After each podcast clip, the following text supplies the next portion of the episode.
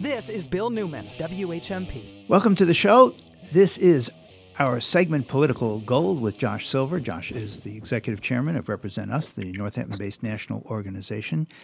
Josh, I would really love to hear your perspective on what is happening with regard to Trump and Trumpism, and in particular, whether the January 6th committee, with this constant, I was going to say drip, drip, drip, but it's more like a rush of bad news and uh, information regarding Trump's attempt to sabotage democracy on January 6th, whether that is in fact now having a significant effect on Trump, whether it is likely to result in his not being a candidate in 2024, and whether his position in the Republican Party is now seriously being challenged. Josh, I appreciate your perspective. Good questions, all, Bill. Yeah. So first of all, there's a confluence of of bad uh, dynamics playing out for Trump right now first to get it out of the way, yeah, of course Trump's going to run. Um, any any question about whether or not Trump will or will not run for president, that was ended when his legal jeopardy uh, increased in Georgia um, and and New York State, and his you know those those exposures legally are only remedied uh, um, surely by becoming president and be or at least being being a candidate and then being able to spin all investigations of him as a political attack because he's running for president. So Donald Trump is going to announce for president his his run for president. The only question that lurks is whether it's going to be after the midterms, which is both critical for the Republicans that he wait because they don't want the midterm elections to be a referendum on Trump. They want it to be about the candidates and secondly, because there are practical campaign finance reporting implications that make it a major pain in the butt if you announce you're running before the midterms vis-a-vis reporting. Uh, the the problem, though, that exists for Team Trump is a Republicans are increasingly showing to be um, they have Trump fatigue. So while Trump, while Republicans are in their news bubble, they're watching OAN News and Newsmax and Fox, and they they think that the the the January 6th commission's a sham. Polling does show consistently that Republicans are tired of this. They're tired of more, you know, daily revelations about Trump this, Trump that, and they're just kind of getting sick of it, believe it or not. And then the real kicker, Bill, is here you have Ron DeSantis, who's the governor of Florida, is a much, we've talked about this on the show, a much more sophisticated, much more intelligent, um, this is an authoritarian Republican, hard right uh, Republican of, of the same sort of mold of Trump, and, and he came up because of Trump effectively. Um, but he also doesn't make unforced errors. Ron DeSantis is now showing incredible strength against Trump amongst likely Republican voters for the general or for the primary Republican primary. So, for example, um, a new poll come out that just came out in Michigan by Detroit News shows that Trump is only up 45 to 42 against Ron DeSantis in Michigan. Um, in New Hampshire, uh, we saw a, a, a, poll just recently, a couple weeks ago, that uh, has a two point lead against Donald Trump in the state of New Hampshire. So this is a big deal, guys, because Trump sees this. He's keenly aware that DeSantis is nipping at his heels, that the commission is going to uh, have a prime time uh, sort of final salvo of this first round of January 6 commission hearings tonight. It's once again produced by an, a former ABC News director who knows how to do TV, which is why these commission hearings have been far more effective than anything the Democrats have done in the last, say, 50 years in terms of communications. And um, and Trump sees this all kind of uh, closing in on him, and there is a lot of incentive, practically, for Trump to announce his his candidacy sooner than later and try to clear the field and see if he can brush Ron DeSantis aside before the race starts. So, spend another minute with us talking about Ron DeSantis. He is the Republican governor of Florida. He just eked out a victory in that gubernatorial election over his Democratic opponent. He won probably because of Trump's backing. So, Trump, when he says, I created Ron DeSantis, is actually telling the truth about that. And DeSantis has been described, as you point out in slightly uh, more eloquent ways, he's been described as Trump with a brain. So making Ron DeSantis uh, a more dangerous Trump. And I'm wondering whether or not you think that he really would not step aside for Trump and enter into a primary battle with Trump, which he, if he does, he might well win. No, I mean all in, all indicators are that he is gunning for the presidency. He has not been uh, playing nice with with Trump over the last 12 months. He has not kissed the ring. And I mean, this is a guy who, when he ran for, when Ron DeSantis ran for governor of Florida in 2018, his his first campaign advertisement showed him building a tall a toy wall with his with his young kids, his own kids, and teaching them to say "Make America Great Again." Like that is like how he started his campaign. He's not he's not dumb, as we've talked about. He was born in Jacksonville, Florida. He he went to Yale University. Um, he has a law degree. I mean, this is a guy who is like a a smart authoritarian, more more sort of along the lines of like a Vladimir Putin, like or an Erdogan from from Turkey, like the the more successful authoritarian, ruthless authoritarians around the world generally tend to be smarter than Donald Trump and tend to make fewer unforced errors. So I would be greatly surprised if we don't see a pretty ugly primary battle between these two candidates. I have a rudimentary question about Ron DeSantis. We always are hearing like he's more authoritarian. Like I can see when I hear him speak that he's smarter than Donald Trump. He can put together an English sentence without problem. But what has he done or said that he wants to do that lends everyone to believe he's extremely authoritarian? Well, I mean, first of all, he you know his whole thing is like he is constantly ruthlessly attacking the political left in America. He is one of the loudest voices that decry Democrats as sort of pond scum.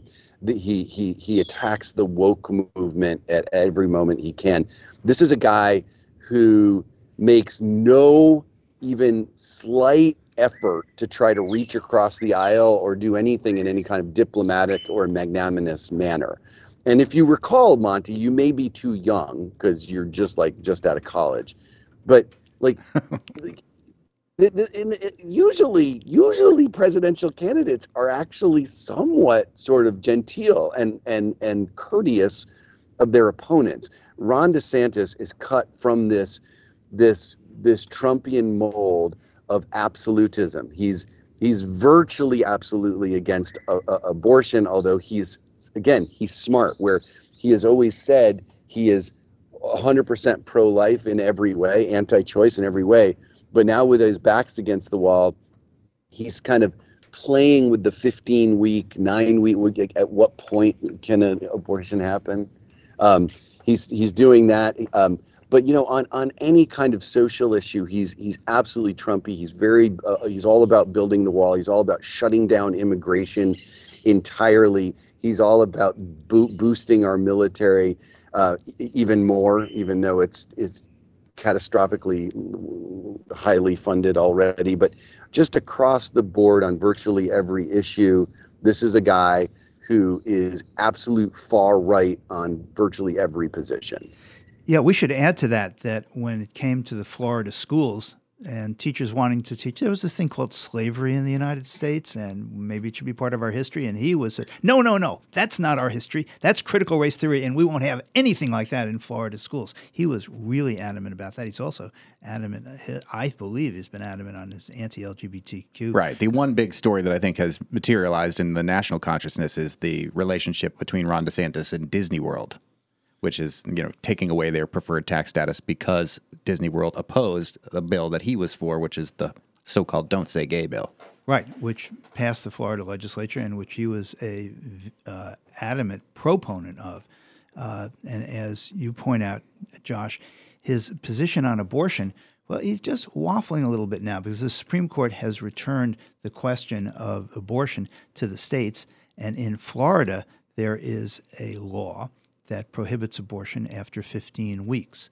uh, a law that was very similar to the law that the Supreme Court theoretically was ruling on before it, without any necessity, decided to abolish Roe versus Wade in order to reach the decision in the Mississippi case. So, that said, uh, the bigger question I have for you is is this a position, are these positions that would win the Electoral College in a race against a Democrat, in a race against Joe Biden? In short, yes. And the and the reason is, and and and just if I can tick off a few other things, uh, you know, this is also DeSantis is decidedly anti-small d democracy. I mean, he signed legislation that created a new security office to investigate allegations of voter fraud, a bill that would uh, include fines up to $50,000 for failing to submit voter registration forms within two weeks. This is a guy who, as you recall, when felons were afforded the right to reinstate vote after a certain amount of time in Florida, and it was passed by this massive ballot initiative campaign. It was it was uh, DeSantis who actually signed legislation that that forced those felons to repay financial obligations before their rights are restored, basically reversing it. Um, he he signed and promoted and signed a whole raft of voting restrictions last year in 2021, including limits on mail-in ballot uh, voting, new requirements on voter registration. He's one of the guys who was behind the thing that said you can't give food and water to people waiting in line to vote. Um, he he was the lead proponent of this heavy, heavy gerrymander in Florida, right when the when the Republican legislature in Florida presented a reasonable map um, by by by today's standards, he was like, "That's not extreme enough," and he vetoed it and enforced an even more radical one. So, I mean, this guy is out of hand. But to answer your question, when you've got gas pushing five dollars a gallon, when you've got inflation around nine percent, when when the president, the Democratic president, has an approval rating between 33 and 39 percent, depending on which poll you're looking at. Keeping in mind that's like just about about as low as it's about as low as it could get, except for the except for the volume due to our internet internet connection. Josh, are you back with us? I think so. Okay, yeah, did you lose me? Just for a One second. second. So, yeah. So, bottom line is he's a massive threat to the Democrats in November. If Ron DeSantis is nominated by the Republicans, I have serious doubts that the Democrats can beat him. Okay. On that pessimistic note, we'll leave it for a second. We'll take a break and we'll be right back. More Political Gold with Josh Silver after this. This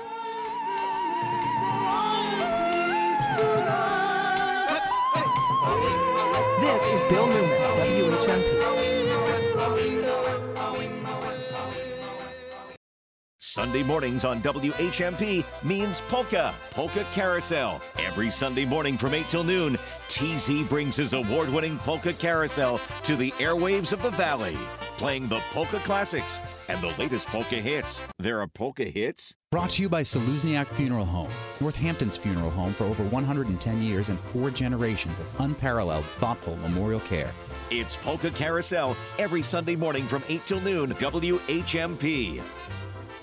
Hi, I'm Missy Tatro, Assistant Vice President and Senior Mortgage Originator at Greenfield Cooperative Bank and its Northampton Co op Bank Division. And I'm mortgage originator Jessica O'Clair. Did you know you can start your pre qualification or mortgage application online? Head on over to our new website at bestlocalbank.com and apply today. Or, if you prefer, come see us in person at one of our Hampshire or Franklin County locations. Right now, we're also giving you the opportunity to save up to $1,000 on your closing costs. That's right, you get $750 plus another $250 when we pre qualify you for a mortgage. It's the best local mortgage from the best local bank. So come on over to the co op and see me, Missy Tatro. Or me, Jessica O'Clair, and save up to $1,000 on your closing costs. Close by September 30th, be a new first mortgage customer, or refinance from another loan provider. Minimum $100,000 loan subject to change or end without notice. Other conditions apply. See bank for details. Greenfield Cooperative Bank is an equal housing lender, member FDIC, member DIF. You can count on your friends at the co-op.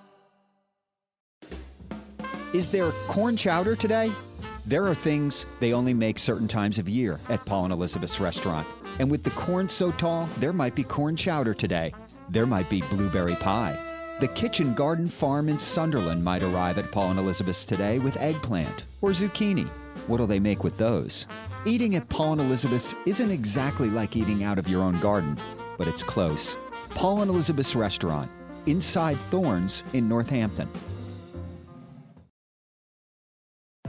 Hi, I'm Kate Kelly, public health nurse with the City of Northampton. The Northampton Health Department is holding vaccination clinics in Northampton and other locations in the region. Outdoor walk in availability has reopened at the Northampton High School. Dates, locations, and appointments for all clinic sites can be found at the City of Northampton website. Go to www.northamptonma.gov and click on vaccine clinics. The clinics continue to offer Pfizer, pediatric Pfizer, and Moderna vaccines, and in special situations, Johnson & Johnson. Clinics will also offer boosters to anyone ages 5 and up. The COVID vaccine is free for anyone from any community. Please bring your vaccine card and insurance card. If you do not have health insurance, you can still have a vaccine. Public health nurses are available at every clinic for your questions or concerns. Booster shots are one more layer of protection against COVID 19, and they prevent a huge number of people from needing to go to the hospital. We want to protect our most vulnerable or simply unlucky neighbors from getting the virus. We can't afford to let our guard down. This is Bill Newman, WHMP. We continue our conversation with Josh Silver. I'd like to return to the question, the issue, and the importance of the January 6th uh, hearings, committee hearings. There will be a hearing this evening.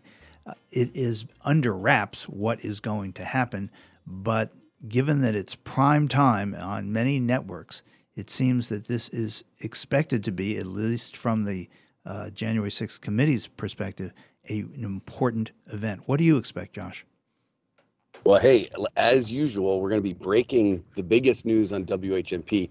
We do know the topic. The topic's going to be the 187 minutes that Donald Trump uh, was in the White House, was made aware that there was violence occurring at the Capitol, that that the U.S. Congress and the Vice President were under direct physical attack and threat, and he sat on his hands and opted to do nothing. And what they've managed to do and it's it's actually sounds like it's it's going to be done relatively well. Once again, thanks to this ABC News producer who's producing this.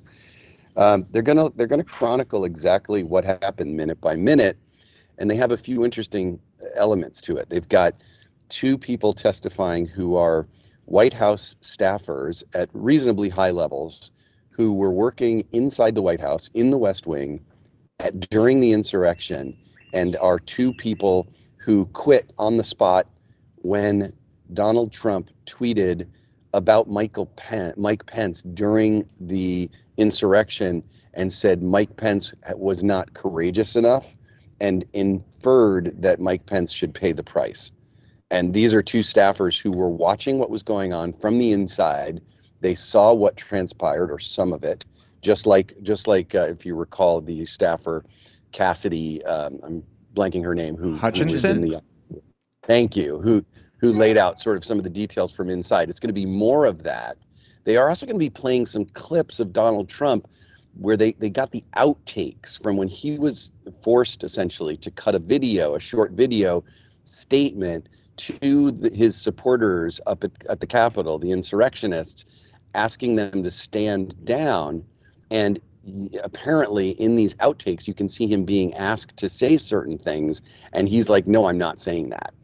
No i'm not saying that. Cut. We're not doing that. Like so they got all these outtakes that are going to be also damning for trump as well. So you know like guys this is going to be fascinating political theater desantis is rising but you know the, the the elephant in the room here is that on one hand for the, anybody who supports small d democracy it is exhilarating to watch the possible final downfall of this most dangerous president in our nation's history, but yet knowing that a much more dangerous creature lurks just uh, you know south of the Georgia border in Florida. So you know what do you, what do we make of that? I don't know.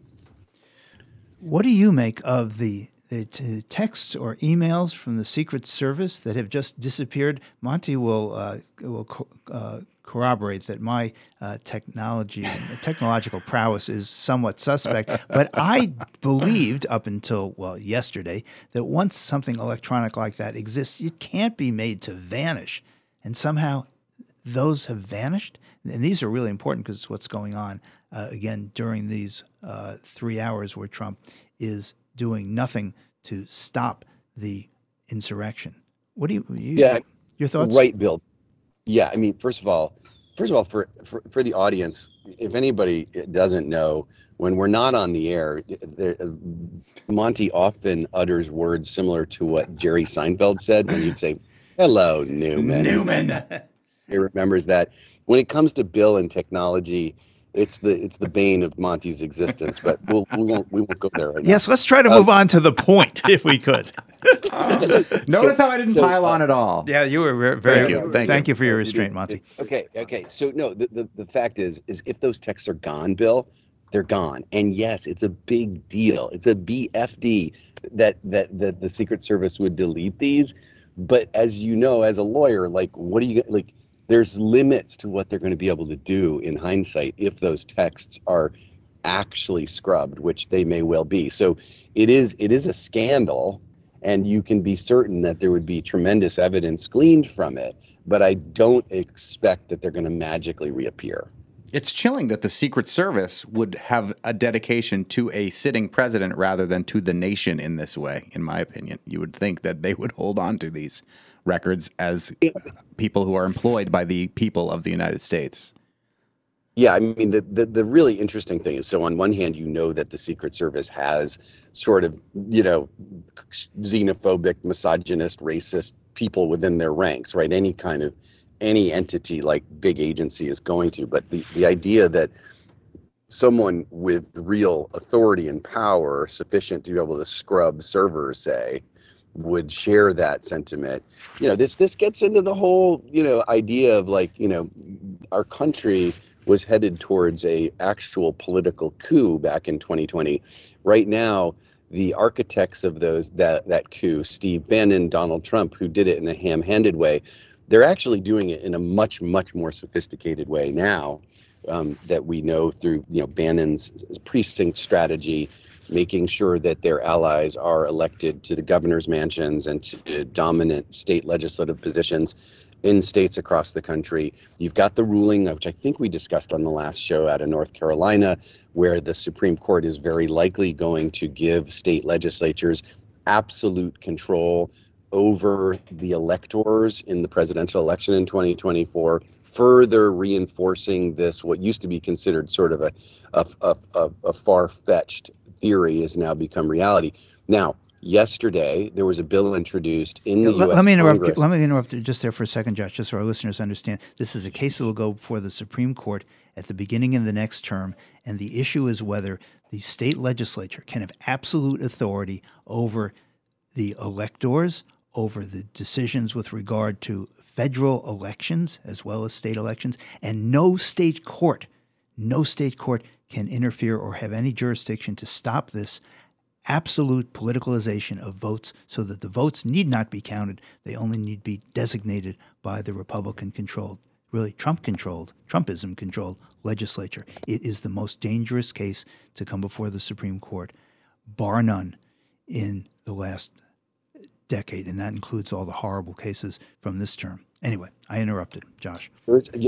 Bill, and, and I don't want to leave the show on a sour note. So I want to leave today's show on a on a high note, which is uh, yesterday legislation was introduced um, by a bipartisan, two bills actually, on on election reform that has 59 senators. They're one senator short, and I think they'll get it from Senator Toomey. That's my hunch. And we could actually see legislation passed that would make it explicit that the vice president only has a ceremonial role in certifying election results. So that would take that off the table. This actually happened in the Congress yesterday. It's it's kind of stunning. This was people like uh, Susan Collins out of Maine, uh, Ben Sasse out of Nebraska, our favorite Senator Joe Manchin, Kyrsten Sinema, all these sort of moderates got together realizing that well maybe maybe there's something we could do to prevent a, a civil war in this country so we should do that um, and and this would also uh, deal with handling of election results in presidential transitions to mail-in ballots um, election record security threats against election workers. So this is really encouraging. Now the the one dark side of this is that while this bill has a very good chance of passing it is also just equally good chance that this radical extreme Supreme Court is going to find that provisions of this new law that is likely to pass over the next couple of weeks sorry about that sound in the background that that's going to be deemed unconstitutional by by the Supreme Court. And that's what passes for optimism here in America. As, as Josh Silver broadcasts from a secure, undisclosed location in another country. We're going to leave it there. Thank you so much, Josh, for being with us today. Really appreciate it. Thanks.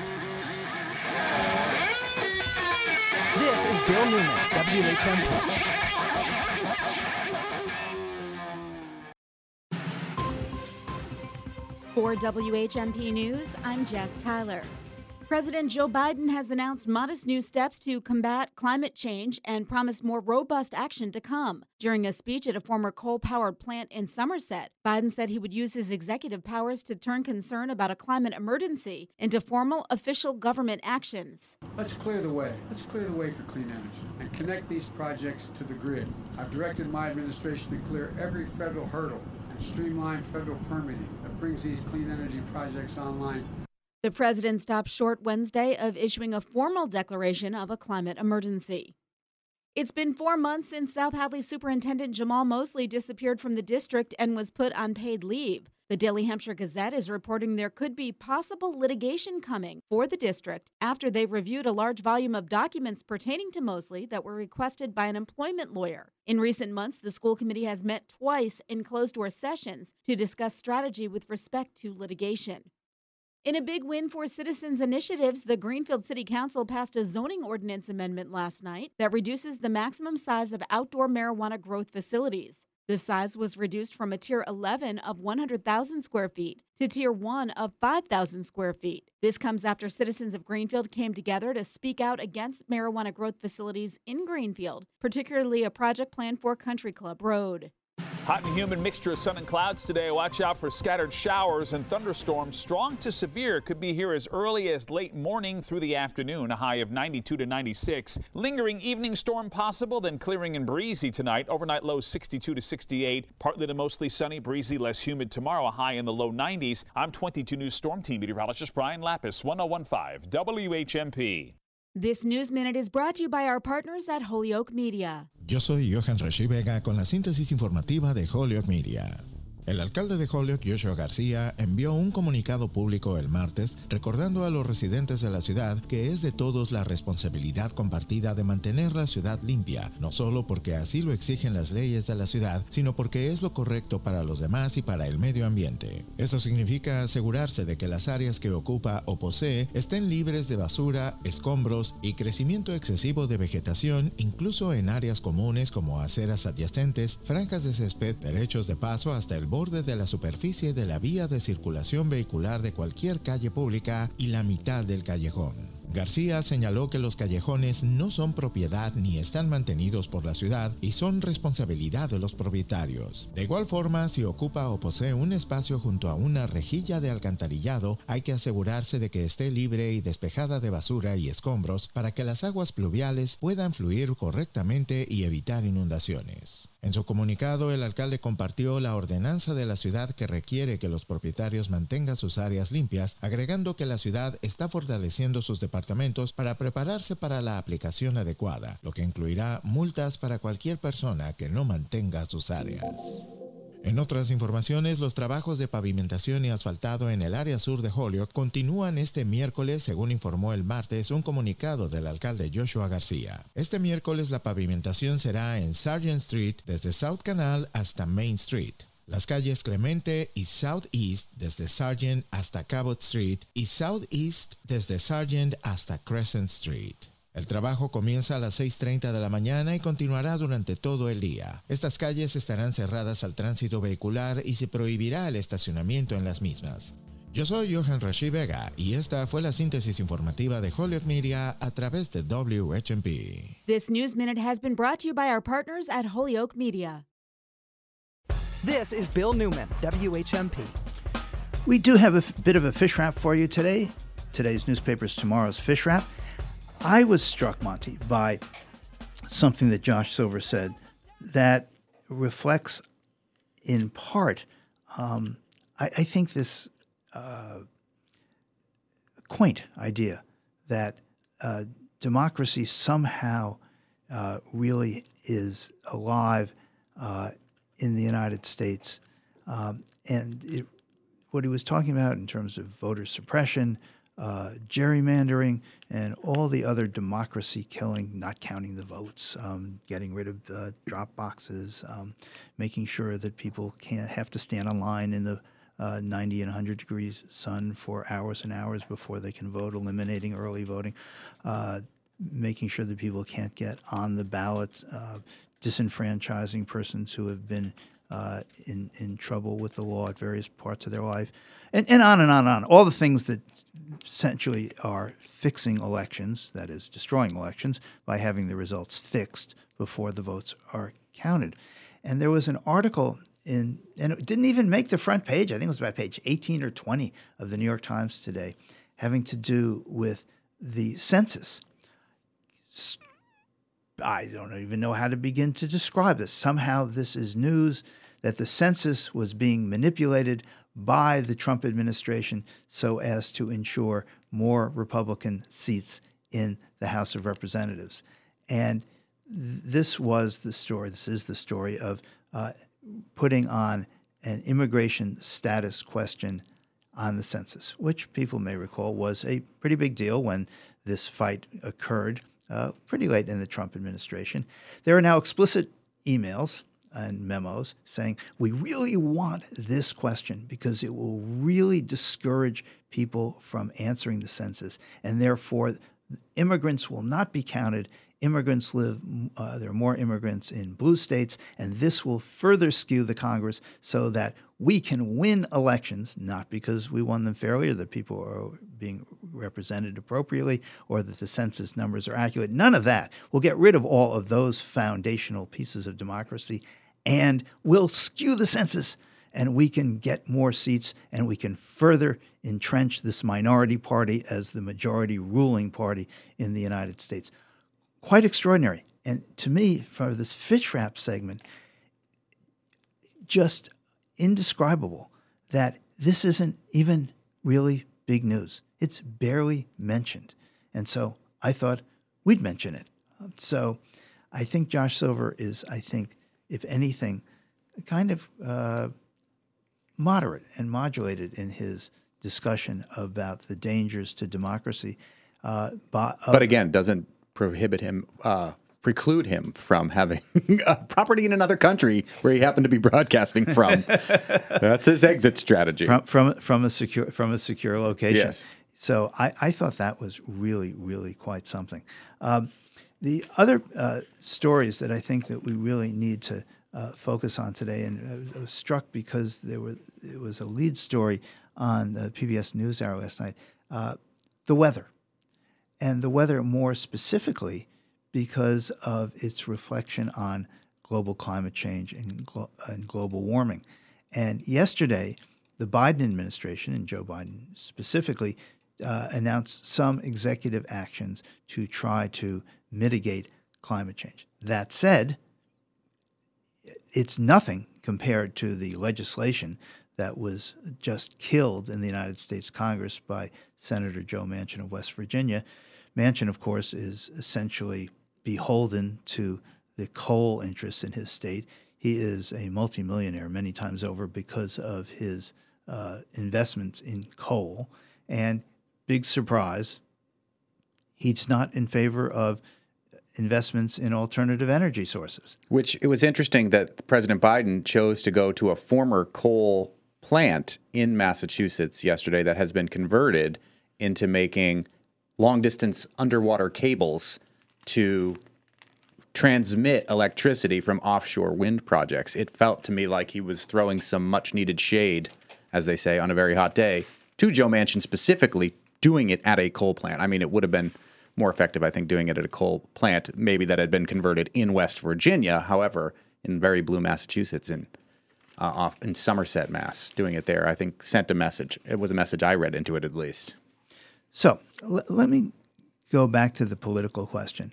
Uh, your family, Monty, is kind of a representative uh, part of the country. I think well, your, your, your parents are. Well, uh, yes. If you include my uncles, yes, then they are more representative of the whole country.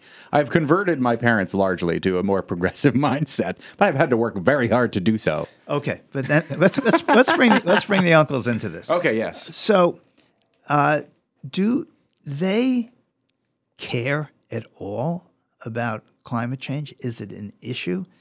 Does this weather make them think, I understand. No one single weather event can be attributed to global climate change and on and on and on and all that. But in fact, it is the immediacy of this heat wave that I think is really quite uh, extraordinary and that I think makes it real. It's it, somehow global climate change just doesn't resonate. Having to walk outside in 105 degrees, that gets your attention. I think it does, but it's not a good way to get somebody's attention. In the same way that, you know, there'll be senators in Washington, D.C. that are voting on climate legislation in January and they will bring a snowball in to demonstrate, see, it's cold still. And I don't think it works either way on either side of the aisle. I think it's really raw data and things about, you know, sea levels rising and ice caps melting that are really going to have make the difference. However, it has not had a direct impact on any of their lives right now. Most of my conservative uncles, shocker, are snowbirds and live in Florida during the cold uh, months of the year. So in, when Florida inevitably goes away, and if their property is being encroached upon by the ocean because of climate change, maybe then they'll change their tune a little bit about it. But I don't know if it will because it doesn't directly impact them yet. Even though it's hot today, it won't be hot forever and they'll be able to forget about it. What's the most telling to me about what you might think of as your average American in regards to this is talk to farmers, talk to farmers in our valley. And across the board, I have not talked to one who said that if they've, especially if they've been farming for decades, that the climate hasn't changed in their lifetime. They know the seasons, they know the timing of when things are supposed to come in. They know that there have been droughts and heavy rains before, but they know year to year that these things are getting more and more intense. Most people aren't farmers. So, how do you reach the people in middle America who it is not affecting their day to day life? You know, tornadoes have been happening for centuries. Maybe they are happening more intensely, but n- not, there has not been that one aha moment that has changed the mindset of Americans yet. And will it come before it's too late? I don't know. Well, I think Josh Silver has a point, which is that inflation, gas prices, Yeah. and all that simply push considerations of global climate change, global warming, off the front page. Even the Democrats and are saying out of people's consciousness. drill, drill, drill right now because they want gas prices to come down. It is a strange irony. It's a strange irony, but it's a frightening, frightening development, which is when Biden took office, if you had a poll, and there were polls, is climate change a really important topic to you? The polls were overwhelming. It- it- that issue was front and center in the consciousness of the people in this country. And what, 18 months later? It's not. It's just not. It's the economy, stupid, is what it comes down to. It's always that in the first and foremost in the minds of most voters, in my opinion. And I mean, it worked for Bill Clinton. Uh, it does not seem to be the main focus of Joe Biden. Maybe it shouldn't be. I'm, I personally think climate change is much more of a, an issue than inflation is. But Well, f- climate change we could address with legislation. Inflation is something that's going to have to work its way through the system.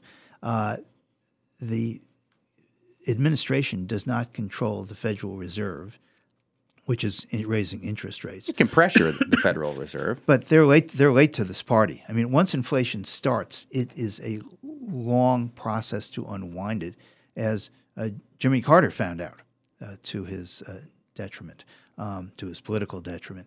And there are some things that are, in some ways, beyond beyond Biden's control. He does not control gas prices. He does not control uh, wheat prices, and he doesn't control completely, by any stretch of the imagination, exports from Ukraine. And there is a war going on. Oh, by the way, there is a war. People are dying day after day. Civilians are dying. Uh, non combatants are dying. And that's not even on the front page anymore. I, I, I, took a quick look through the Gazette while we were here to see if there was a story on the Ukraine today. Maybe it's there, but it's not prominent, that's for sure, if it is there at all.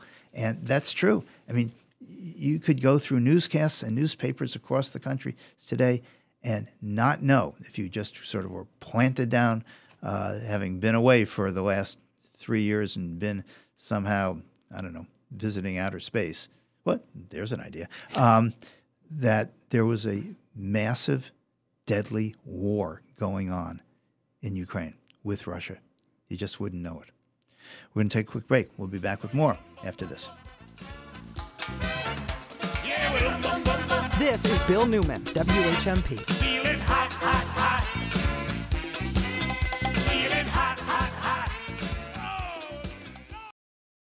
When it's happening here in the Valley, we're talking about it. Voting as well as early voting is the way to go. It shows that we trust the voters. They know why they need an early ballot. They know why they need an absentee ballot. It's not up to government to decide if it's a legitimate reason or not. The voters should get to choose. So this, I think, is a huge advance. 1015, 1400, and 1240. We are the Valley. We are WHMP.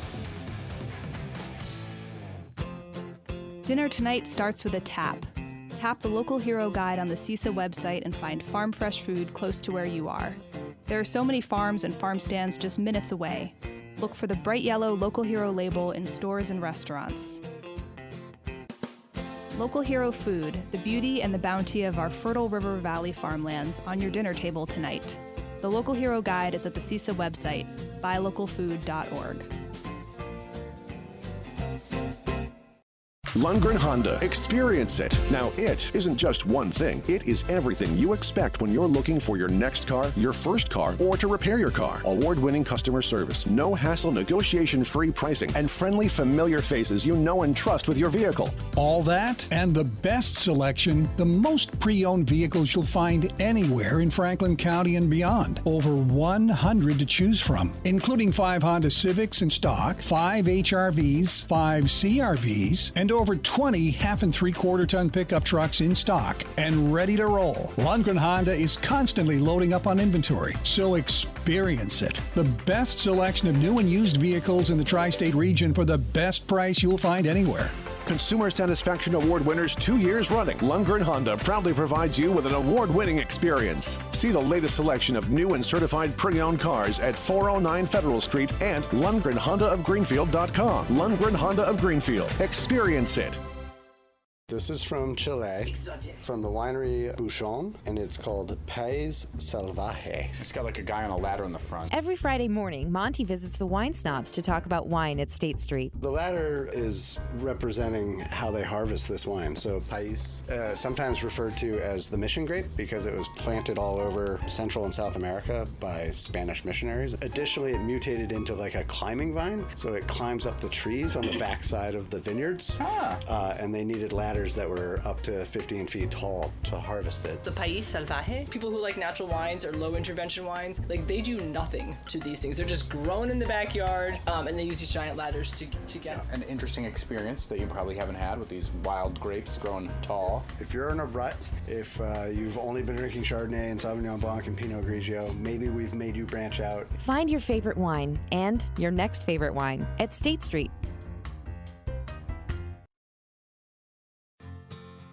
This is Bill Newman, WHMP. What is the matter with Montgomery Ward anyway? I ordered a 32 volt electric churn, and what do I get? A lawnmower. Now, what can a fellow with a lot of cream do with a lawnmower? This Saturday, the Shea Theater presents Dear Mr. Ward, a staged reading of a collection of letters sent to the complaints department of the Montgomery Ward catalog. Curated by the grandson of the person who fielded these letters, Verna Gregg, Evan Gregg from Turner's Falls. My grandmother started working in the St. Paul catalog office of Montgomery Ward in 1932 when she graduated from high school.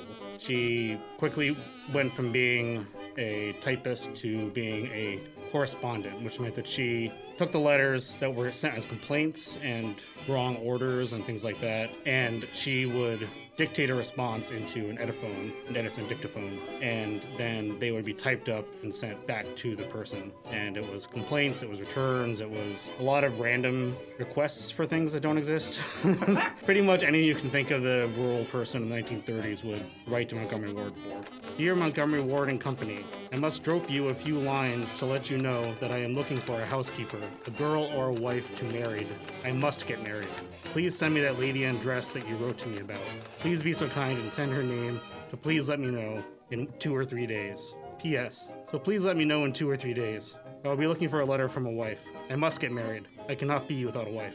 Evan Gregg from Turner's Falls. What is Montgomery Ward for people who might oh yeah, not know? I, I didn't know really know them when I was a kid either because I, you know, I was a Sears family. Oh, yeah, I had a Sears catalog too. Exactly. Circling So- all the presents that you want for Christmas in it, etc. Exactly. Uh, the Montgomery Ward was actually the first mail order catalog. Started in the 1870s. Something he focused on the rural parts of the country, trying to bring stuff to them that they couldn't get from their local stores. When I hear the name Montgomery Ward, I didn't. I thought it might be two people or like a firm or something like that. But it, there was an actual Montgomery Ward. Yep, Aaron Montgomery Ward, and he was very well known. He was he'd been dead for quite a while by the time his letters were written, but everybody knew his name because it was inside every every catalog. They did write thinking he was going to answer it. The letters themselves are just they're fascinating snapshots into the human psyche. And to me, hearing the letters that I've read or that you've read to me, it's not overly different. The same kind of mentalities and issues that we deal with today. Now we go on social media and launch off a post, but some of these feel like they're written with that same sense of urgency that you would at a late night Facebook post that you took umbrage with. Absolutely. I mean,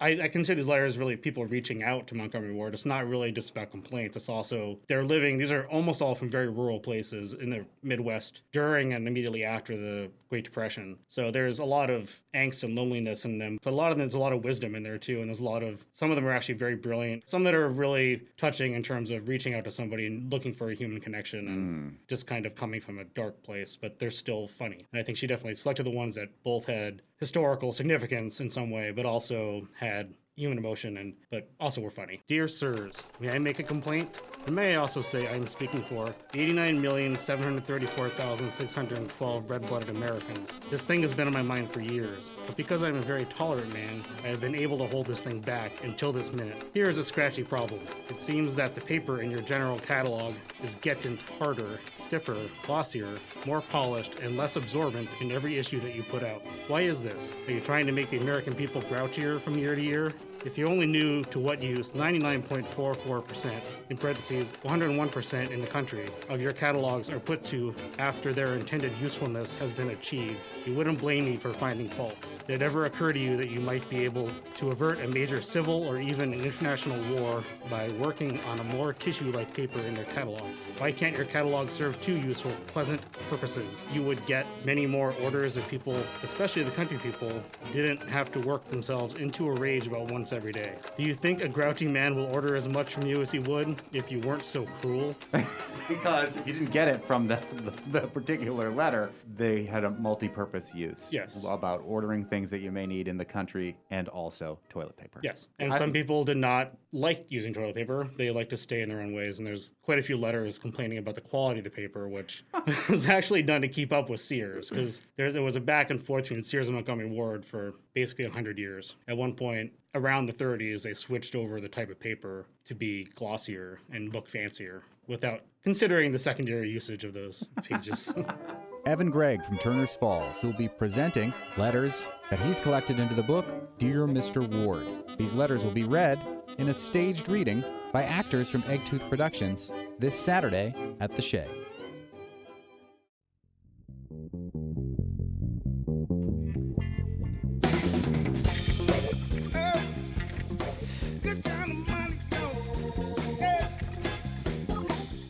Coming up next Wednesday at the Whately Town Hall, Watermelon Wednesdays. we have the dedicated men of Zion, and with us, their leader of the group, Anthony Davis. Anthony, thanks so much for being with us. What are, or what is the dedicated men of Zion, and how did it come about? uh, dedicated men of Zion is a group of young men. Um, we came about just a bunch of family, kind of family guys, friends, came together. You know, just wanted to. Everybody had the same goal, wanted to do this music thing, and here we are. The music is about harmonies, yes? Tell us about that. Yes, yes, yes. Harmony, very important thing in my family. My family was um, my mother that was traveling a gospel group, and my mother was very, very, very adamant, very serious. Just harmony was what we did. We talk in harmony, we sing in harmony. It's just a thing that we did every day. It's just kids be outside playing. My mother said it's time to come in. We got to rehearse, and that's what I had to do. Is this a musical? Your musical group, uh, uh, dedicated Men of Zion. Why? Why that name? Well, actually, um, I don't know. we we were we were in the studio one night, and we, it was another group we had that we were working with, and we kind of branched off from working with them, and well, which all of us, uh, just a couple of the guys went the other way, and that fell apart. And we were like, well, we can't be the same name, can't have the same name that we used to have, and so uh, we were sitting in the studio one night, and we was just trying to. We didn't want to leave until we came up with a name, and we just just came up with a dedicated men of Zion. We were all dedicated to the mission. We were all men, and so you know, I, that name just came and and it and it stuck with us. I think that was like 2014, 2015. You're on tour now. Where are you? Um, actually, we're headed to um, Middleborough, Kentucky. Um, we're probably somewhere in West Virginia. Let me ask you this: In terms of the music you sing, are they is is it gospel based? Are they original uh, uh, compositions? What are they? Well, What's the music? It's, it's, it's gospel based. Um, it's it's called we're, we're it's it kind of titled Sacred Soul Music um, from the record label. That's that's the title that it was given. But it's it's kind of like gospel based music. It's uh, with a with a little twist. But um, we um, it's it's mu- music for the soul. You know, that's sacred soul music for the soul.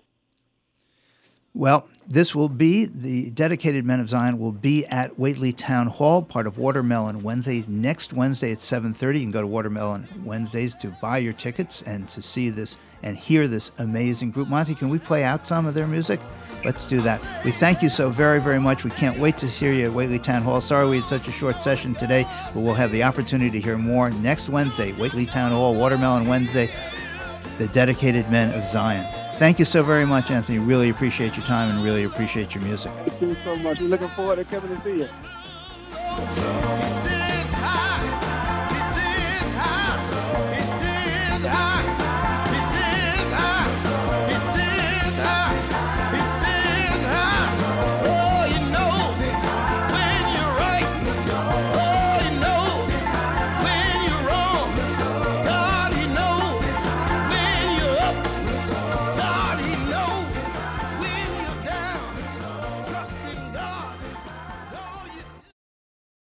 Everyone, it's Gordon Oliver. And I'm Tina Marie. And we're popping in to get everyone excited about this week's The Cambridge Connection radio show. Ooh, can't wait to hear who we're speaking with next. And before we share this week's guests, I want to remind everyone that we're here on WHMP every Saturday morning at 9:30 a.m. to help you, our listeners, navigate life's options, especially when it comes to financial wellness and empowerment. Let's not forget about all the success stories, too. Okay, Tina Marie, you ready? Ready. Listen in this Saturday to learn more about Upsolve, a free online bankruptcy filing tool, because bankruptcy is a big decision. Dear Massachusetts, marijuana is now legal for adult use. Keep your kids and pets safe by keeping all cannabis products in child resistant packaging. Store your cannabis in a lockbox out of sight and out of reach from your children, and teach them that cannabis and alcohol are for adults only, and that prescription medications are only meant for the person they are prescribed for. Brought to you by the Northampton Prevention Coalition, working together to protect the developing brain. NorthamptonPrevents.org. The only live and local talk in the Valley and for the Valley. WHMP Northampton, WHMQ Greenfield, a Northampton Radio Group station. It's 10 o'clock.